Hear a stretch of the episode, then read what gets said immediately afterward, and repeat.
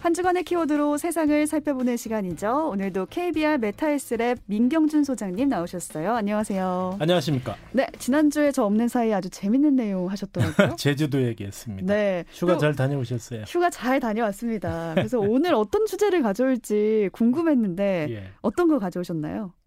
좀 정치적인 얘기이고 외교적인 얘기라 재미없을 수 있을 것 같습니다. 하지만 꼭 해야 되는 얘기더라고요, 또. 예. 누군가 타고 있는 비행기의 이동 경로를 전 세계에서 수백만 명이 동시에 쳐다보고 있다.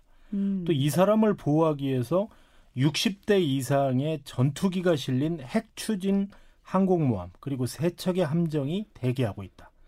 여기까지 말씀드리면 누군지 짐작하시겠어요? 정답. 낸시 펠로시 일장 아닌가요? 그렇습니다. 전 세계인들의 이목을 끈 한 명의 여성 정치인 낸시 펠로시입니다. 네. 미국 대통령이 부재 시에는요 부통령에 이어서 승계 서열 2위입니다. 음. 그리고 미국 하원을 현재 이끌고 있고 어, 중국이 각종 선전 매체를 동원해서 강력하게 펠로시가 대만을 방문할 경우 격추 이런 단어까지도 나올 정도로 아주 강하게 위협했지만은 꿋꿋하게 대만을 찍고 우리나라를 거쳐서 일본에 머물다가 미국으로 돌아가게 됐는데요. 네. 어, 펠로시는 미국으로 돌아가지만 그가 동아시아에 남긴 후폭풍은 만만치 않습니다. 아. 그래서 오늘의 키워드는 펠로시가 남긴 명과 암 이런 주제로 얘기를 나눠볼까 합니다. 네, 워낙 한 주간의 뉴스 비중도 컸고 중국이 왜 이렇게까지 화를 낼까라는 궁금증도 들었는데 우선 보안이 필요한 비행기 이동 경로를 누구나 다 볼 수 있었나 보네요. 아까 앞서 말씀하셨던 예, 게 그렇습니다. 이동 경로를 뭐 수백만 명이 봤다고? 이 스마트폰에서 이용하는 앱인데요. 전 세계 항공기의 항로 추적 서비스인 Flightradar24라는 앱이 있습니다. 네. 아, 지난 2일 오후에 말레이시아 이 쿠알라룸푸르에서 출발한 미 공군 소속 보잉 C-40C SPAR 19편은 대만 타이베이까지 평소보다 이 2시간 더 걸리는 코스로 돌아서 밤 10시 45분에 쑹산공항에 도착했습니다. 음. 펠로시 의장을 포함한 미 하원 의원 6명을 태운 비행기는 중국이 자국 영공에 진입할 경우 무력 행사를 할 수 있다는 이 위협 속에 대만으로 향하면서 무려 292만 명이 앱으로 조마조마하게 항로를 지켜봤고요. 음. 착륙 시에는 70만 명이 동시에 추적하고 있었습니다. 혹시 무슨 일이 생길까봐 그렇습니다. 다 보고 있었네요.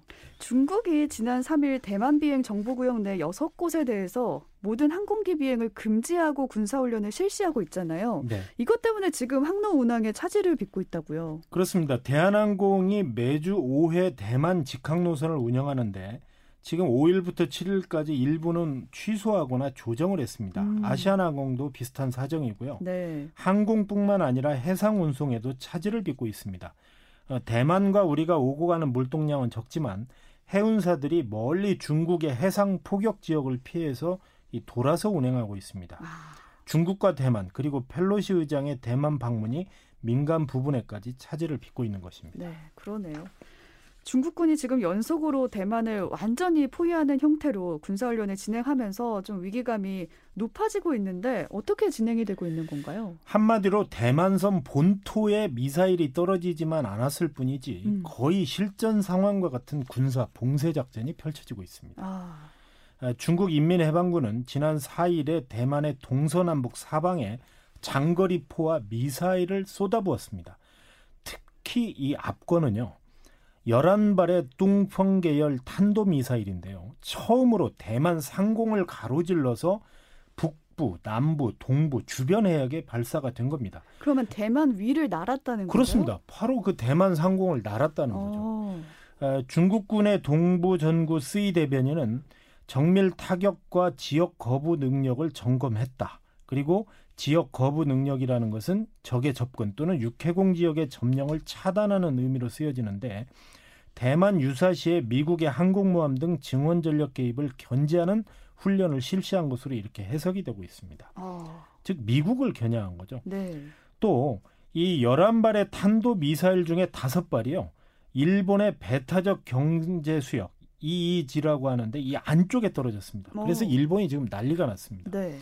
아, 유사시 미군의 출발지가 될 일본에 경고를 동시에 에, 보낸 것으로 이렇게 해석이 되고 있습니다. 그 얘기만 들어도 어, 이러다 정말 뭔 일이 터지는 거 아니야 하는 공포감이 드는데 우리나라로 얘기하면 서울을 포함한 그 한반도 위를 바로 가로질러서 제주 해역에 미사일이 떨어졌다는 얘기잖아요. 그렇습니다. 아까 말씀하신 것처럼 바로 우리나라 상공을 쭉 북한에서 미사일을 쐈는데 서울 찍고 대전, 전주, 어. 목포 이렇게 갔다고 한번 생각해 보세요. 그 위협감이 어떻겠어요? 그러니까요. 어, 미사일도 미사일이지만 장거리 화력 실탄 사격이 지금 수시로 이루어지고 있습니다.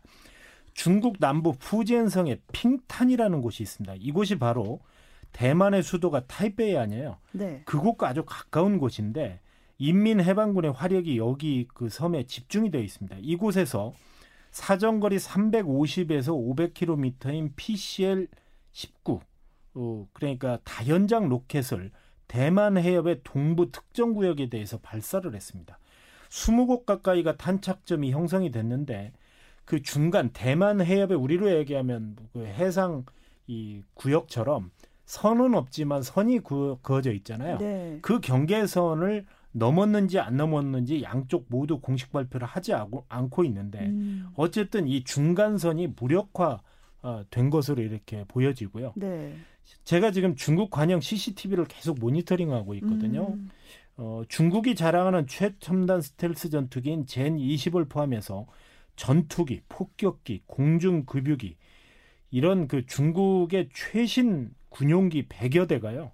대만의 북부, 서부, 동부 지역에서 지금 주야간 정찰을 하고 있고 공중 돌격, 어모 지원 등 임무를 수행하고 있는 사실을 계속 보도하고 있습니다. 이렇게 까지 작전을 벌이는 의도가 뭘까요? 두 가지인데요. 첫째는 여섯 개 훈련 지역을 하나로 묶어보면 그야말로 대만 해양과 공중 지역에 대한 이 준봉쇄 구도를 형성해서 완전히 대만을 고, 립시키겠다. 음. 즉 고사 전략이 보이고요. 네. 두 번째로는 미국이 대만을 돕기 위해서 가세할 경우에 전방위적으로 직접 타격의 대상이 될 수 있다는 점을 보여주기 위한 이런 의도로 보여지고 있습니다. 음, 여기서 제일 걱정되는 건 대만 시민들인데 어떻던가요? 지금 공포에 떨고 있죠. 그렇습니다. 대만 시민들은 상당히 불안에 젖어 있는 그런 모습을 볼 수가 있는데요. 네.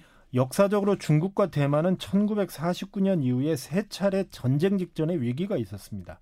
이를 대만 해협 위기라고 하는데 음. 1차부터 3차까지가 있었고요. 이번 낸시 펠로시 미국 하원 의장의 대만 방문은 4차 대만 해협 위기라고 부를 수가 있을 것 같습니다. 어. 1차 대만 해협의 위기는 중국 국공내전 이후인 1954년 8월에 있었거든요. 이 대만의 금문도라는 곳이 있습니다. 이 금문도는요. 중국의 후지엔성 샤먼이라는 도시에서 불과 10km밖에 안 떨어져 있어요. 음. 그리고 중국 대만 본토섬과는 200km가 떨어져 있습니다. 그래서 제가 샤먼에 갔을 때 그 금문도가 바로 앞에 보이거든요. 보일 정도의 거리. 그렇습니다. 그런데 이 금문도는 대만 전력의 절반 정도가 포진해 있을 정도로 굉장히 중요한 섬이거든요. 음. 그런데 바로 이것을 옛날에 그 포격했던 기록이 있고 어, 3차 시기는 1995년 7월부터 96년 3월까지 이어진 3차 대만 해협 미사일 위기입니다. 이때도 역시 대만 최대 항구 도시인 남부 까오슝 앞바다와 타이베이에 여러 발의 미사일을 떨어뜨린 바 있는데 근 30년 만에 유사한 군사적 사건이 지금 재발한 것입니다. 네. 대만 시민들은 대부분 뭐 자유, 친선 이런 문구를 적은 팻말을 들고 환영을 하고 있지만요. 모두가 그 방문을 반긴 것은 아닙니다. 음. 오히려 펠로시 의장의 숙박 호텔 주변에서는 반미 시위도 열렸습니다. 이 대만 안에도요. 중국과 갈등에 반대하거나 통일을 추진하자는 여론이 존재합니다. 우리나라랑 똑같네요. 그렇습니다. 2020년에 그 여론조사를 해봤더니 자신을 대만인이자 중국인 즉 이중 정체성을 꼽은 응답자가 29%, 약 30%에 가까웠습니다. 그리고 64%가 자신을 중국인이 아닌 대만인으로 규정하고 있는데요. 네. 그런데 통일을 하자는 선호 여론은 7.6% 그리고 독립 선호 여론은 32%였습니다. 이게 무슨 얘기냐? 63% 4%가 자기가 대만인이라고 여기는데 그런데 불과 그 독립을 하자는 여론은 3, 절반에 그치고 있는 거죠. 나는 대만인이지만 중국에 그렇습니다. 속해도 된다? 그렇습니다. 이게 뭐냐면 결국 대만인들의 냉정한 현실 인식이 표출된 것으로 보입니다. 음. 대만은 현재 반도체 호황 등을 계기로 중국 시장과 미국 시장에서 엄청난 수익을 올리고 있습니다. 그리고 경제적으로 중국 대륙과 밀접한 관계를 맺고 있어요. 그런데 반면에 대만인들은 미국이 유사시에는 군사적으로 도와주기를 바라고 있어요. 그래서 미중 갈등이 첨예화되면 마치 아버지와 어머니 누구 좋아하느냐는 것처럼 네. 어느 쪽에 설 수가 없는 거죠. 그러네요. 대만인들의 속내가 얼마나 복잡한지 그래서 펠로시 의장의 방문을 계기로 대만 내부의 친미, 친중 여론이 다시 파열음을 내기 시작하면서 결국 이 혼란만 부추기고 있다. 이런 여론들이 있는 겁니다. 이런 상황에서 저는 미국의 입장도 궁금한데 음. 대만이 공격당할 경우 좌시하지 않겠다 이렇게 큰 소리를 뻥뻥 쳐왔잖아요. 지금 어떤가요? 겉으로는요.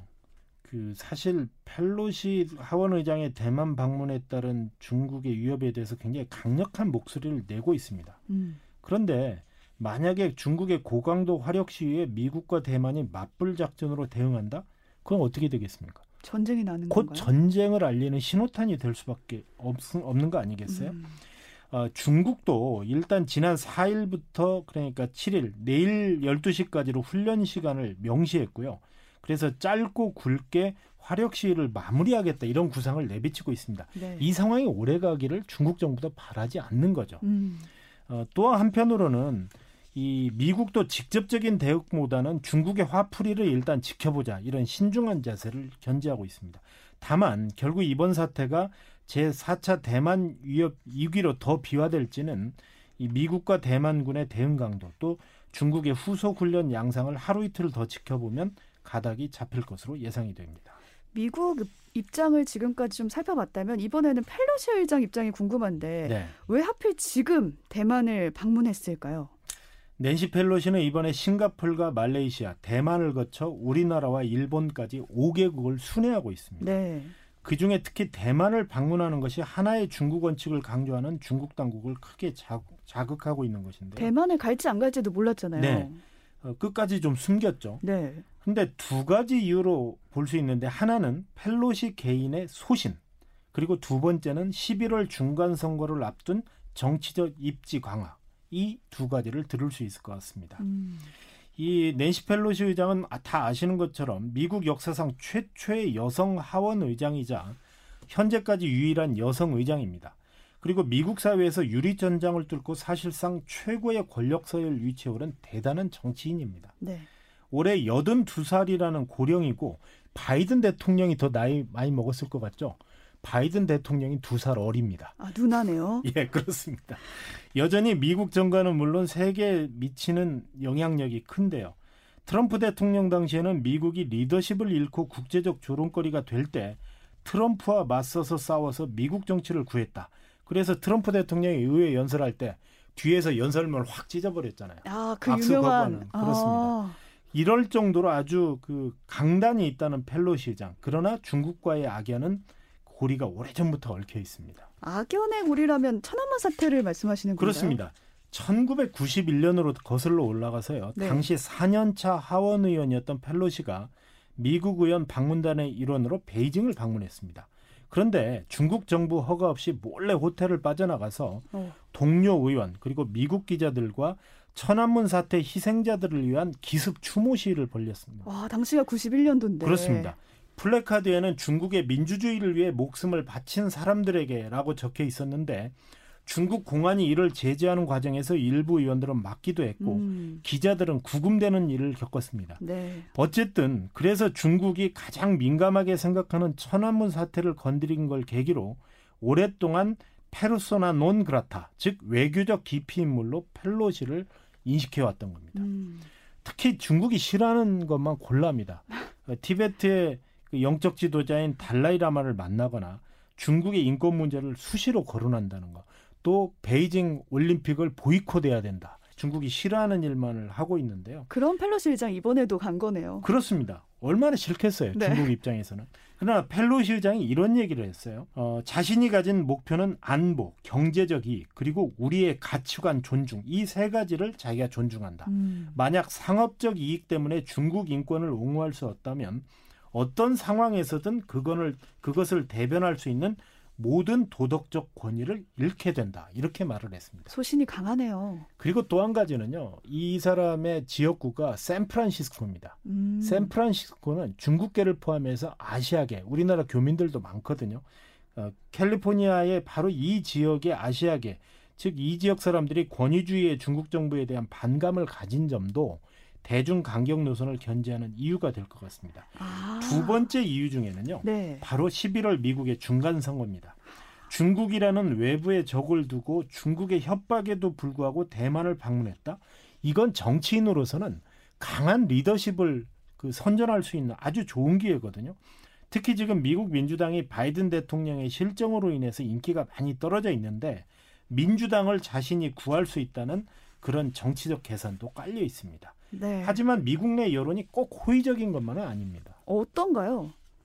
바이든 행정부는 표면적으로 이 어쨌든 이 격추 얘기까지 거론하는 중국에 맞서서 안위를 지키기 위해 모든 노력을 다하겠다 이런 입장이지만 네. 내부적으로는요 아주 힘든 상황입니다. 음. 이 대만 방문이 각, 그 우크라이나 전쟁으로 가뜩이나 힘든 바이든 행정부에서 두 개의 전쟁을 동시에 수행하지 않는다는 것이 미국의 전통적 전략이거든요.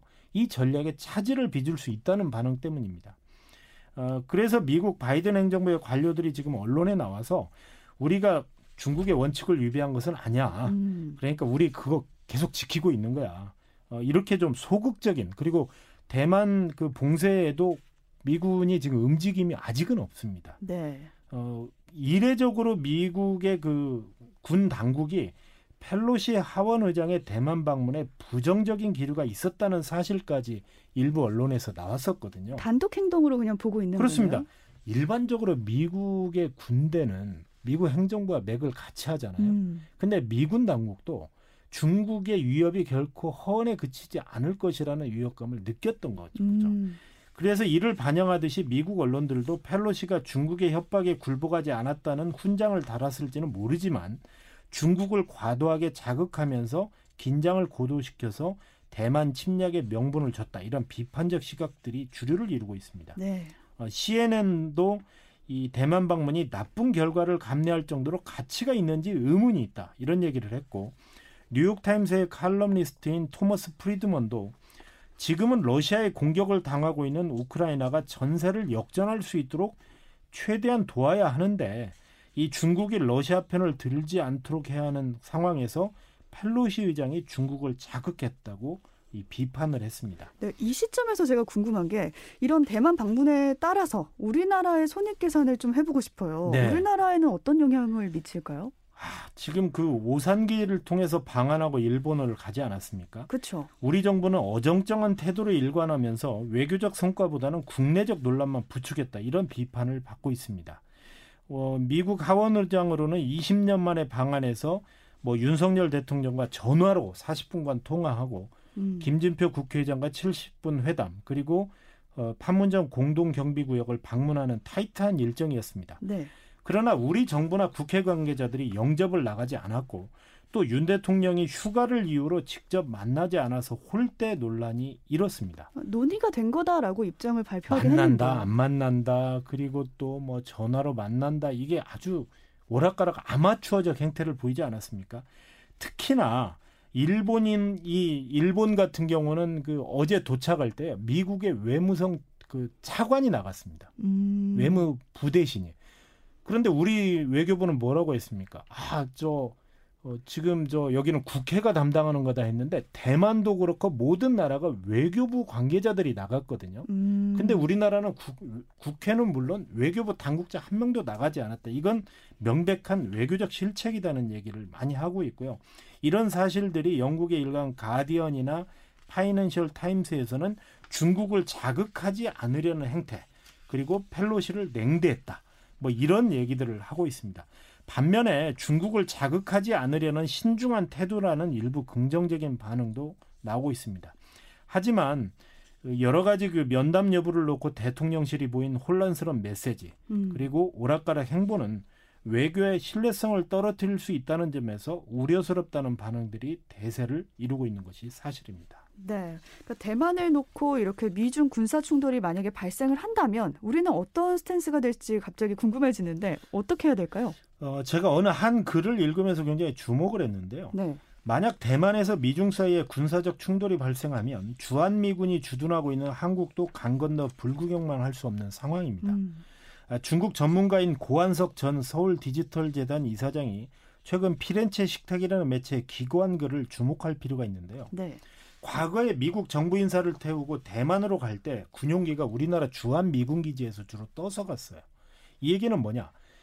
중국 정부가 이걸 굉장히 예의주시하고 있는데 그 군함기가 그 대만을 왔다 갔다 하는 것이 만약에 대만의 유사시에는 군사적 수송기를 보낼 때 그 항로를 점검하는 하나의 연습 차원이다. 이렇게 보고 있다는 겁니다. 음. 그리고 또 한국은 우리와 그 대만이 대만과 상호 방위 조약을 맺지 않고 있기 때문에 우리가 참전을 할 의무는 없습니다. 그러나 주한 미군 기지가 대만에서 전쟁을 지원하는 병참 기지 역할을 할 수밖에 없는 상황이거든요. 아. 이것은 곧 중국군의 잠재적 공격 대상이 될 가능성이 있다는 주장을 이 고한석 전문가가 하고 있고요. 네. 설사 중국의 한국 내 주한미군 기지를 직접 공격하지는 않더라도 북한을 자극해서 휴전선에서의 어떤 군사적 도발을 요청할 가능성이 높다는 거죠. 이렇게 되면 한국은 전쟁의 소용돌이에 발을 담글 수밖에 없기 때문에 음. 대만을 둘러싼 미중 충돌에 대해서 우리가 다각도로 분석하고 대비해야 되는 이유가 여기에 있는 겁니다. 네. 오늘 얘기는 좀 무거운 주제이면서도 우리가 처한 지정학적 위치에서 좀 결코 소홀히 할 수 없는 주제여서 좀 마음이 복잡해지는데요. 그래도 오늘 마지막으로 키워드와 관련된 선곡 해주셔야 되는데 어떤 곡 가져오셨나요? 혹시 덕리진 한자로 등려구진하는 중국의 가수를 아십니까? 대만의 모릅니다. 가수.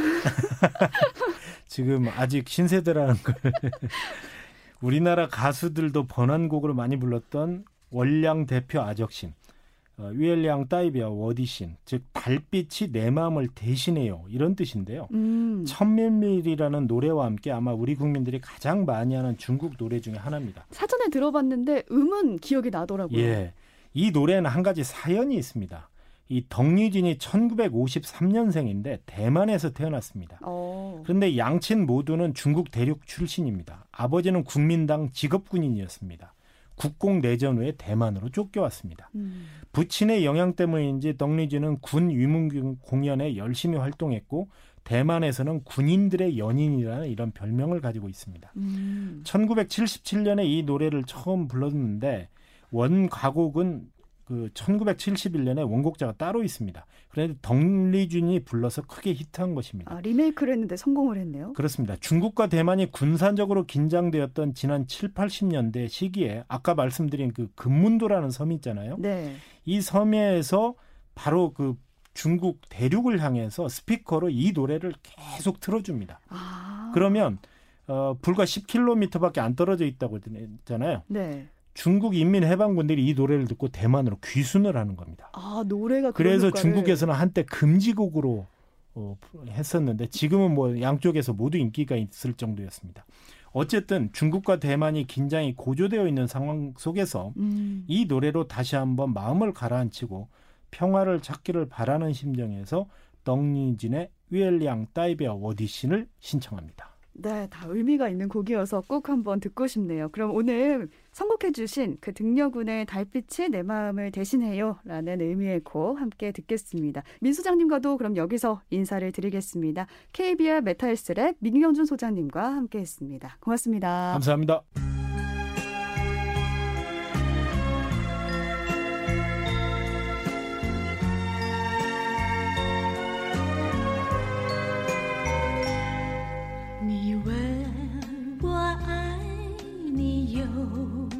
深我爱你有几分我的情也真我的爱也真月亮代表我的心。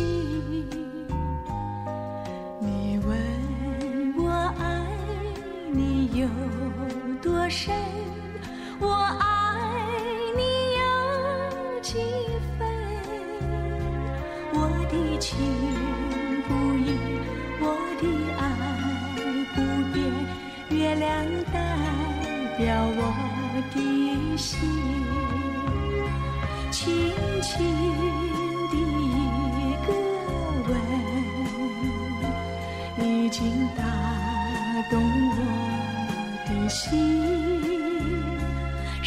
一生的一段情，